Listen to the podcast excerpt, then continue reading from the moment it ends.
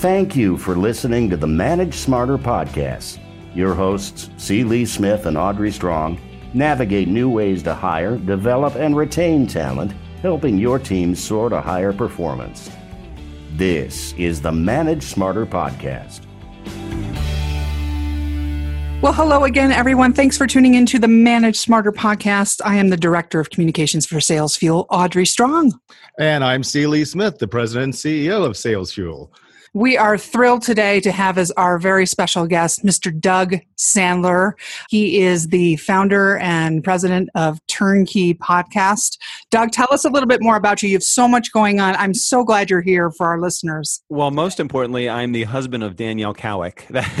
ah, smart man you are. Yeah, man. Yeah. Hey, I, I, know where my bread is buttered for sure. Mm-hmm. I can tell you that. And I here, honey, the, listen to this. Yeah, I stayed, stayed in the doghouse an awful long time. It's ready. It's time for me to get out yeah. Geez. So uh, I don't know. I've been in the podcasting space for a few mm-hmm. years now. Mm-hmm. We're about 525 or 530 episodes into our run. We've got a couple million listeners almost at this point, and uh, and digging it. It is uh, it is one of the most fun experiences that I've ever had in this new media space and uh, there's nothing better than making money from your pajamas so i enjoy that part of it too. So tell us a little bit more about your podcast. What's the name of it? Where uh, and what's it about yeah. and what do you do there? Sure so the podcast is called the nice guys on business podcast and that is the title of our anchor show. I guess not anchor because it's pulling us down so much but it is the show that actually has uh, created this whole other series of shows. We have another show called the Biz bizwiz podcast and another one that is soon to be airing called sedx it's kind of our spin-off of, of the ted talks TEDx talk. So it's really a, a, a, loosely defined business show. We always look at it and say every once in a while it's um,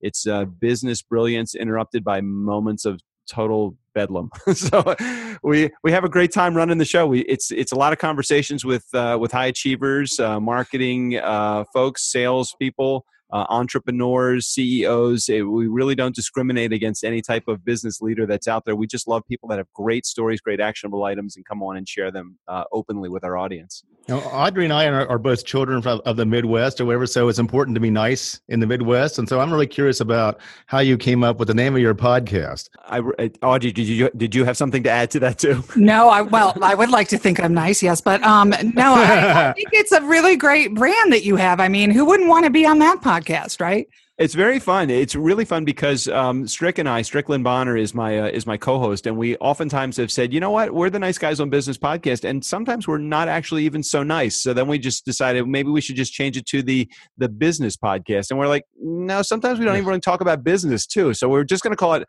the podcast. haven't really gotten there. It'll, it'll, be a symbol like Prince back. Yeah, like Prince. I wrote a book called uh, called Nice Guys Finish First, and this is back in 2015 and uh, I was looking for a way to promote the book. So I said to my friend, my my good friend of 20 years at the time, Strickland, I said, "Hey, Strick, let's uh, let's do a podcast, and we can really start promoting my book and my speaking business and my online training." He said, "That's great. I just have one question." I said, "What?" He said, "What's a podcast?"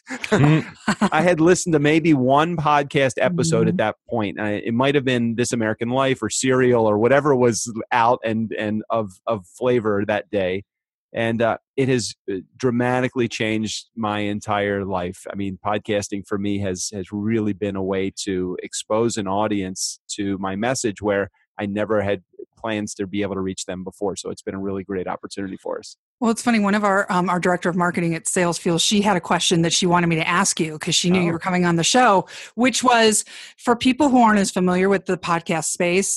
It's a chicken or an egg question she had, which is why should I do a podcast and how does it enhance or boost my brand and my warm leads and sales and business? And then what are your best practices for promoting it so that it does have some sort of a straight line effect between doing it and the other end?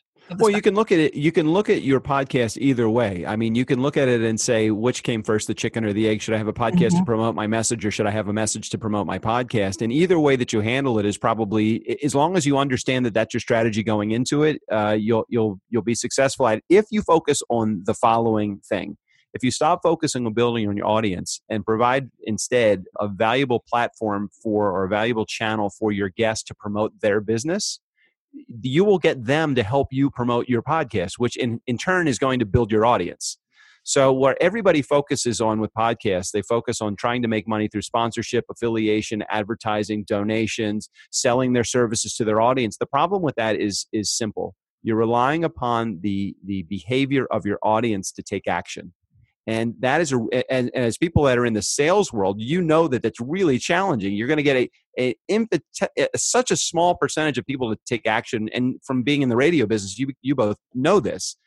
If however you turn the behavior instead of waiting for your audience to take action uh, you take action by changing your behavior to instead of stop focusing on your audience you focus on your guest your guest becomes the primary objective for your sales strategy instead of your audience. When you do that, mm. much higher closing rate, much higher closing percentage, and most importantly, you're relying upon your behavior, not your audience's one of the questions that I always ask anybody that comes on this show is is about a metric that they use to determine success. So it sounds to me like you're telling me that maybe the number of listeners or the number of downloads is not necessarily the metric that you want to pay attention to starting out. So what metric should you be paying attention to? Geez, that's a really great question. So you have to look at, you have to kind of devise what is that perfect, and you've heard this a million times, I'm sure. What is that perfect avatar? What is that perfect customer that could be the, the perfect person to buy your products and services? So if you're in the sales training world, maybe it is a director of sales management, maybe it's a VP of sales, maybe it's a CEO, maybe it's some leader within an organization, and you say, what are the questions that I need to ask that person to determine whether they're going to be an ideal candidate, not just for providing a great message for my audience, but for me be able to provide my services to them. So uh, the metrics have got to be what questions can I ask? How many great questions can I ask? Who are these people? What is my closing rate for those people? It's nothing about your audience, it's all about your guest. How many applications do I need to get to come in the door? You know, instead of looking at how many millions of listeners or how many thousands of listeners do I need to have in order to sell a product, it's how many applications do I actually have to take for people to come on my show for it for me to to funnel down into the ideal person that would be a candidate for the products and services that I sell. That being said, one of the ways that you can get guests and potentially monetize the show if you wanted to would be to join a network like podcast one or c suite radio or whatever. Can you talk a little bit more for our listeners about the benefits and maybe not so great things about participating in a network yeah, well, I guess the let's let's talk about the downside of joining a network. The downside of joining a network is you're spending money again waiting on somebody else's behavior. And there's nothing mm-hmm. wrong with joining a network. I mean, you have a great reputation at an organization like C-Suite or or iHeartRadio or or Voice America or any of the different networks that are out there. The question is if you use those networks but you don't use them to your advantage to filter through. You know, I would use the advantage of having let's say a relationship with C-Suite Radio, which I have I use that not for the not for the audience, but I use it for the access to that level of guest. And okay. if I stop focusing for a second on the audience that's listening to my show, but instead focus on that guest and funneling them down into my sales program, my sales strategy, my sales cycle, that's that's what I'm looking to do ultimately with my guests. I'm looking at the uh, questionnaire, the pre-show questionnaire that you filled out for us, and we asked you some questions that were a little bit broader about yeah. your manage smarter philosophies. Did I answer in like a smartass, or did I actually? No, answer? no, they were yeah. good. You talk about tough love leadership being the number one mistake that managers make. Can you explain what you mean by that? Yeah, in, interesting questions. Yeah, I did love you, the questions that you asked uh, on your um, on your questionnaire, and I think oftentimes that as as podcast hosts are are some of the some of the things. You know, whenever I just get a here link to my schedule and let's set up an appointment, and when I don't get any questions, I really don't know the direction of the mm-hmm. show. So the fact that you guys actually had a questionnaire um, fortunately, you're a client of mine, so I would have probably advised you to. Good, and you helped us set it up. It was advise awesome. you to, to, to, come up with the uh, with the Q and A. Um, going back to my original plan of what I was using my podcast for, which was to promote my speaking business and my and my online training program and my uh, and my book um, nice guys finish first. The reality of it is, so many leaders today are using, um, you know, uh, the critical method, negative reinforcement, to get their their uh, their organization, their staff to actually take action. And I look at it and say, why don't we reverse that? Why don't we catch people in the act of doing something right? Why don't we actually show gratitude, show empathy? Why don't we be a human being uh, with people? And right, I mean, Legi's yeah. got that. What and if you could, if you could do those simple things on an everyday basis and not not fake, but actually being genuine with providing gratitude to your staff and empathy and and catching them in the act of doing something right. When you can do that, you actually will have somebody that will be willing to to be led rather than forcing them to be led. And I think for managers, it's really important that when we deal with people, we see ourselves dealing with people. They're not head count, they're not reports, they're not subordinates, they're not whatever it's like they are people. And so we uh, uh, we share the, the, same type of issues. It's like we have things going on at home that nobody knows about if we're doing it right. And you know we have challenges at work. We have challenges with coworkers and things of that nature. And so the many of the same types of people things that we as managers and leaders go through uh, so too are the people that we are managing and so as, if we view them as people it doesn't matter what people skills you have what managerial skills you have and everything like that they can be used for good or for bad uh, yep. it's a two-edged sword but it's like as long as you have that caring that empathy and understanding that you're dealing with a person's life and, and with, with a person who has real feelings and emotions and thoughts of their own and everything like that, I think that that makes all the difference in the world. So the que- the biggest question though that I get Lee when I go out and I and I do my thing and, and speak professionally and, and talk about customer service and understanding it's not a cut it's not a department it's a philosophy. One of the biggest things that I get is like, well, how do you do that? And I'm like, I'm, and I want to say this, I want to shake them and say, idiot, just be a human being. Exactly. It's not mm-hmm. hard. It's like stop trying to be a manager and start being a, a person. Right. Right, exactly. Doug's also a big proponent of letting people fail, fall flat on their faces, because isn't that where we learn the most? Although some people don't react all that we're, well. We're doing it right here. I mean, I mean, yeah, failure is one of those things that I uh, that I enjoy so much that I've done it over and over and over again. And I think that yeah. you learn most from your failure. And if you let people with, within your organization fail, and you know, you let them fail in a safe mm-hmm. environment, mm-hmm. you let mm-hmm. them know that it's okay to fail, and let them know that as long as you're not quitting, uh, as long as you are getting mm-hmm. back up on your feet and, and going again, you know, uh, failure. Most salespeople are going to experience failure many more times than they experience success in uh, in their in their call cycle. So why not just make it real? Tell people it's okay to fail. Just keep moving, low. You know, when you're going through hell, keep going and I think it's much broader than than that, and, and it's not just in, in, a sales perspective, but it's like the worst thing that you can do is feel like, okay, if this person fails or whatever, it's going to make me look bad, and so therefore I can't let them fail, or if they do let them fail, there's going to be consequences, so that people know not to fail again. Nobody, nobody in their right mind really wants to set out to fail. Uh, that's not, it's not the thing that you tell yourself in the mirror in the morning. I can't wait to go out there and fail today. It, it, it, so what you can't do is that you can't come down uh, crazy hard on somebody if they make a mistake or, or if they try something and, and they blow it or something like that. There's, there's a right way to handle failure, and we can talk about that in another podcast. But the very worst thing I think you can do to your culture is to basically uh, crucify somebody for for making a mistake or ha- having a failure. If they feel bad about it, they've handled it in the right way, they've learned something from it, and measures have been taken so that they don't make those same kinds of mistakes again. It can be a very valuable growth event for them. I think a lot of times people feel, and that's and you hit it right on the head, Lee. I think that a lot of times people feel that being nice um, or or showing attitude, uh, gratitude, or empathy I think they show, see that as a sign of weakness. Yeah. Mm-hmm. Instead of instead of a strength. Mm-hmm. I mean, it is it is really um, it, it built it's a character building experience to be uh, to show empathy, to show compassion to someone, mm-hmm. to, to actually be a human being and and show that vulnerability. And a lot of people just feel that you know you're a yes man or you you're you, somebody's going to roll over you. And i mm-hmm. and I argue that point uh, you know all the time about. Um, you know i've for, been fortunate i failed many times but i've also been successful many times as well and i've done that with that with that that badge of of nice as my as my moniker every way. It's easy to be an asshole. It takes no special talent to be, to be an asshole. That is true very truly. I've always been a big proponent of people who own own up to their mistakes. If we all worked in organizations where something went wrong and there was a big meeting, everybody in the conference room, and nobody mm-hmm. wanted to just say, "I did that," it's totally this is why I did it and I blah blah blah. And once the person does it the one time the first time and they realize it's actually a strength to do that yeah um yeah. they it's really not that scary I think people are afraid of what might happen to them and so but that and you're right though audrey that starts with leadership though so what the mm-hmm. leader has to do though is to make it public so that when they screw up they admit it in public that they screwed up and they can demonstrate how other people basically should handle it when they screw up by by doing it publicly for all to see and and that mm-hmm. takes somebody not somebody who's weak it, takes somebody very strong to do that that they're strong enough to know that they okay that oh i'm not so worried about uh, your perception of me or you're going to think less of me or whatever if i admit this mistake or whatever to think is like okay yeah i'm in charge here whatever i'm going to try stuff well, I'm going to fail sometimes and I'm going to mess things up. Why? Because I'm a human being and so are you. But as long as we're trying really hard to, to have success and we're being smart about it, we're being caring about it, you know, we're minimizing damage and we're owning up to, you know, when we screw up and everything like that. It really starts with the leader, though, setting the tone for everybody else by, by admitting their own mistakes publicly.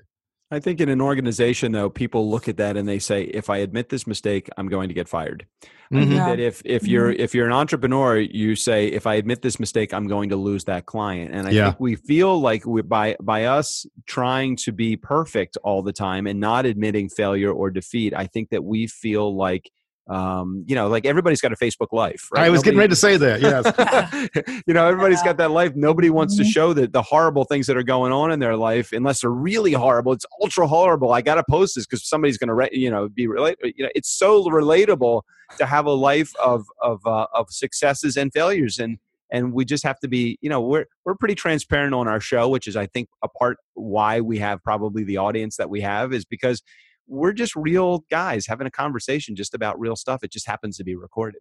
You know, when I hear somebody talk about their personal brand, it's all about my brand image and everything like that. I, that I run for the hills at that point because it tells me you're more concerned about what right, people think right. of you than in who you really are. Right, right. Yeah, authenticity and transparency go a long way, at least Agreed. in my book. But some organizations don't like it.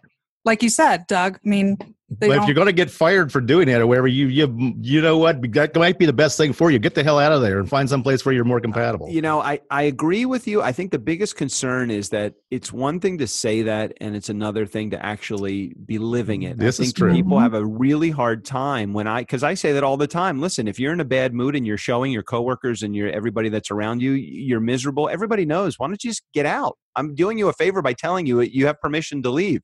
Now, I say that, but I say that in a way that knowing that people really don't they, they feel like well i'm just going to go be miserable somewhere else you know? And it's it's almost like you have got to put your your mentality your your you've got to check that six inches between your ears uh, so often because it's not about your position in within an organization it's how you are treating yourself how you feel about yourself and the way that you um, you know, the, the, your self talk is so critical no matter where you are, and people just they fail to you know to be um, to be gentle on themselves. As the old song lyric went, "Be good to yourself; nobody else will." That's true. That's true. but true. what you're telling leadership is that they should look for people that have a certain level of self awareness already. Is that what oh, you're yeah. saying?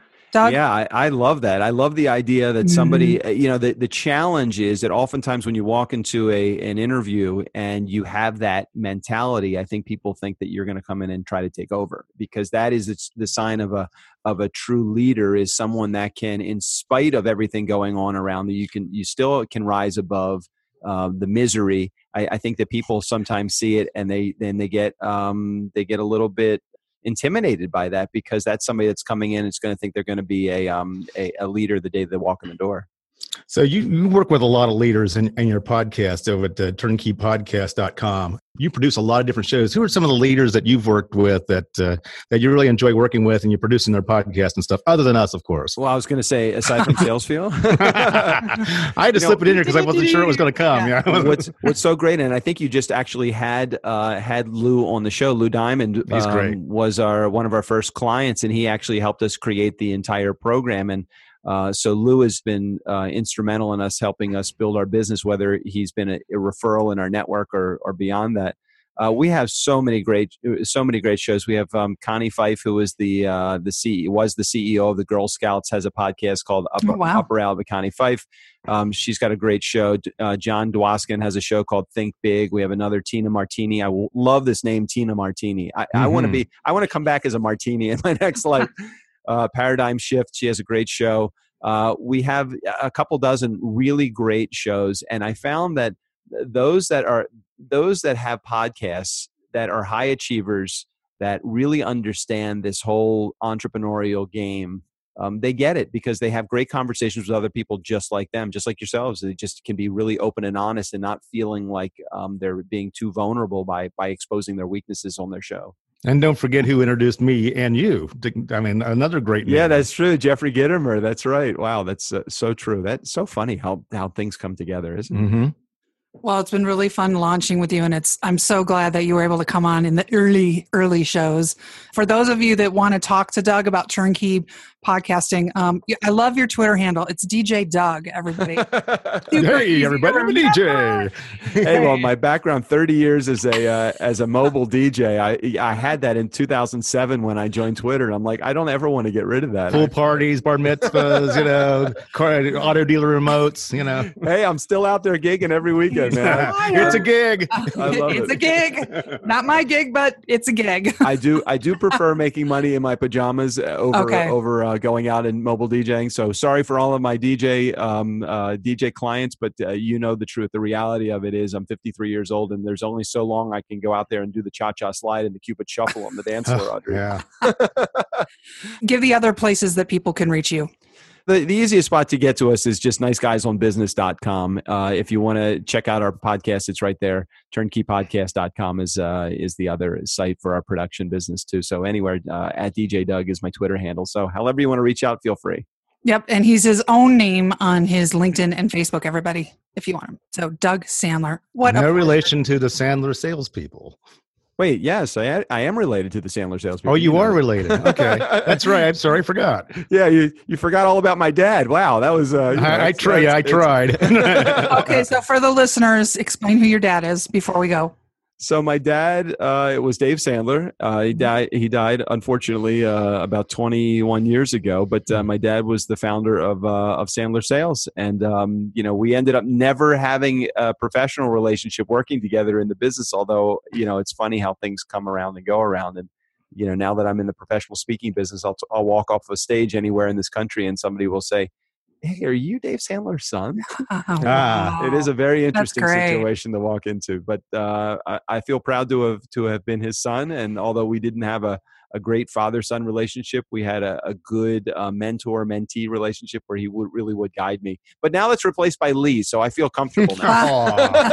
well, I would say you're already a better salespeople than, than many people in that franchise. So I, th- I think that you're doing exactly the right way by being authentic, providing value every day, and caring for people and helping them solve problems. So hey, I, I, my hats off to you, man. I, I appreciate it, Lee. I'll I'll, uh, I'll, I'll make sure I, I share that information with Mattson, the uh, the guy that runs. I'm sure they'll appreciate me saying that on a podcast. Yeah, yeah. exactly, exactly. Thanks for thanks for having me, guys. Really appreciate you, you as a client and having you on my having me on your show as well. I'm so used to saying it the other way. I know. Thank you so much, Doug. Thank you for joining us today, man. You're welcome. Thank you. Thanks for listening. If you enjoyed the show, please rate and recommend on iTunes, Overcast, or wherever you get your podcasts. You can also get more great information at salesfuel.com.